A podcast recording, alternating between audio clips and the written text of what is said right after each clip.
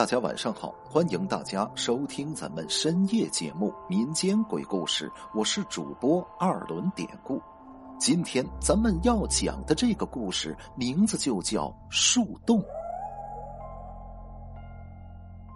我有一个对门的邻居，是个小姑娘，她爸是本地人，她妈妈是东北人，黑龙江那边的。事情就发生在这个女孩的身上。话说这个小姑娘从小就跟爹妈在城里住着，那是直到小学3年级她才第一次回老家。那次回去老家呀，家里人接待的自然很隆重，包括他的表哥表姐们，别看不比他大几岁，但是都特别照顾他。比他小的呢，只有他小舅家的一个小表弟，当时刚会爬，可以忽略不计。那次他是暑假期间回去的，除了东北各种特产的好吃的东西，最让他喜欢的就是哥哥姐姐们带他上山玩。因为说从小在城里长大，他还真没见过那么高的山，那么大的林子。每次上山之前，大人们都嘱咐必须至少得有一个人拉着姑娘的手，可不能让她走丢了。哥哥姐姐们也听话，一直坚持着这个原则。可是人呢，都一样，越不让干的事儿就越想干，大人都如此，何况小朋友们呢？所以女孩待的时间长了，那会儿她就要求跟哥哥姐姐们在山里玩一回捉迷藏。最后哥哥姐姐禁不住魔，就答应了她。她可高兴了，这么大的林子比平时玩的妈妈单位那儿大无数倍，玩起来绝对刺激。然而等真玩起来，姑娘发现这儿啊，自己太吃亏了。表哥表姐可能比较适应山林的环境，每次藏起来他都找不着，可每回他藏起来，人家看他就好像在探照灯下边似的，一找一个准儿。这姑娘可着急了，怎么着自己也得找个隐蔽的地方啊。就如此她转出去好远，差不多得有1里地吧。哎，他竟然是在林子里发现了一棵特别粗的树，而且树的下边还有一个很大的树洞。这可是天赐的地方啊，藏在这儿不仅仅说是好玩，而且那是相当隐蔽。姑娘高兴，毫不犹豫的就爬进了树洞里，就等着哥哥姐姐过来找。也亏着她有耐心呢，就这样自己在树洞里等了半个多小时，还没有人找到他。姑娘觉得自己这回是稳赢了，一会儿就可以出了这个树洞，好好的嘚瑟一下。要说呀，这个树洞不是很大，她蹲在里边恰恰可以挡住，要出来呢，站起来一抬腿就能出来了。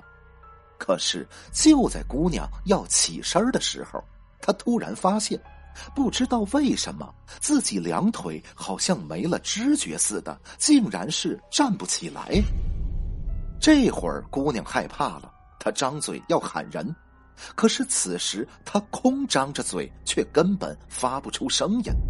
她吓坏了，两手扒着树洞边缘，想使劲地站起来，结果这一扒呀，他发现自己的2只手竟然也使不上力气。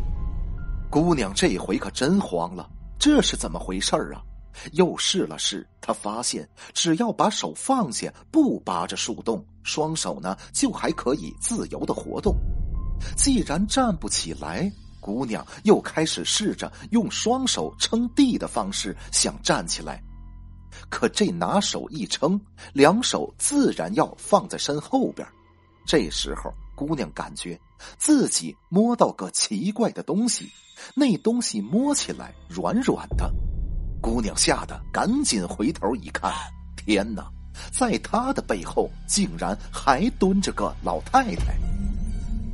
当然其实看五官根本看不出来，那也可能是个老头，反正那人没胡子，头发是在脑瓜顶上扎了一个揪。这时候那人正面无表情地看着他，就这一下，姑娘吓得那脑子瞬间就空白了。也就在与此同时，她听见远处有人在大声地喊她，不是喊名字，是喊外号，那是表哥给她起的。姑娘赶紧回过头，冲着树洞口本能地答应一声。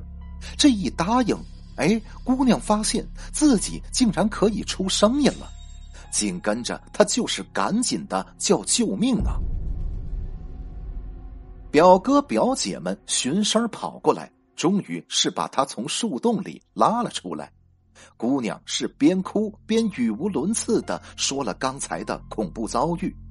听完之后，俩表哥胆子大，探头进去看了看，哪有什么老人呢？又绕树一周，也没发现可以从别处进入树洞的地方。大家当时还都笑他这是睡迷糊了吧。可当回家之后，姑娘跟姥姥姥爷哭诉着又说了一遍，老人听了可并不觉得好笑，都安慰着他。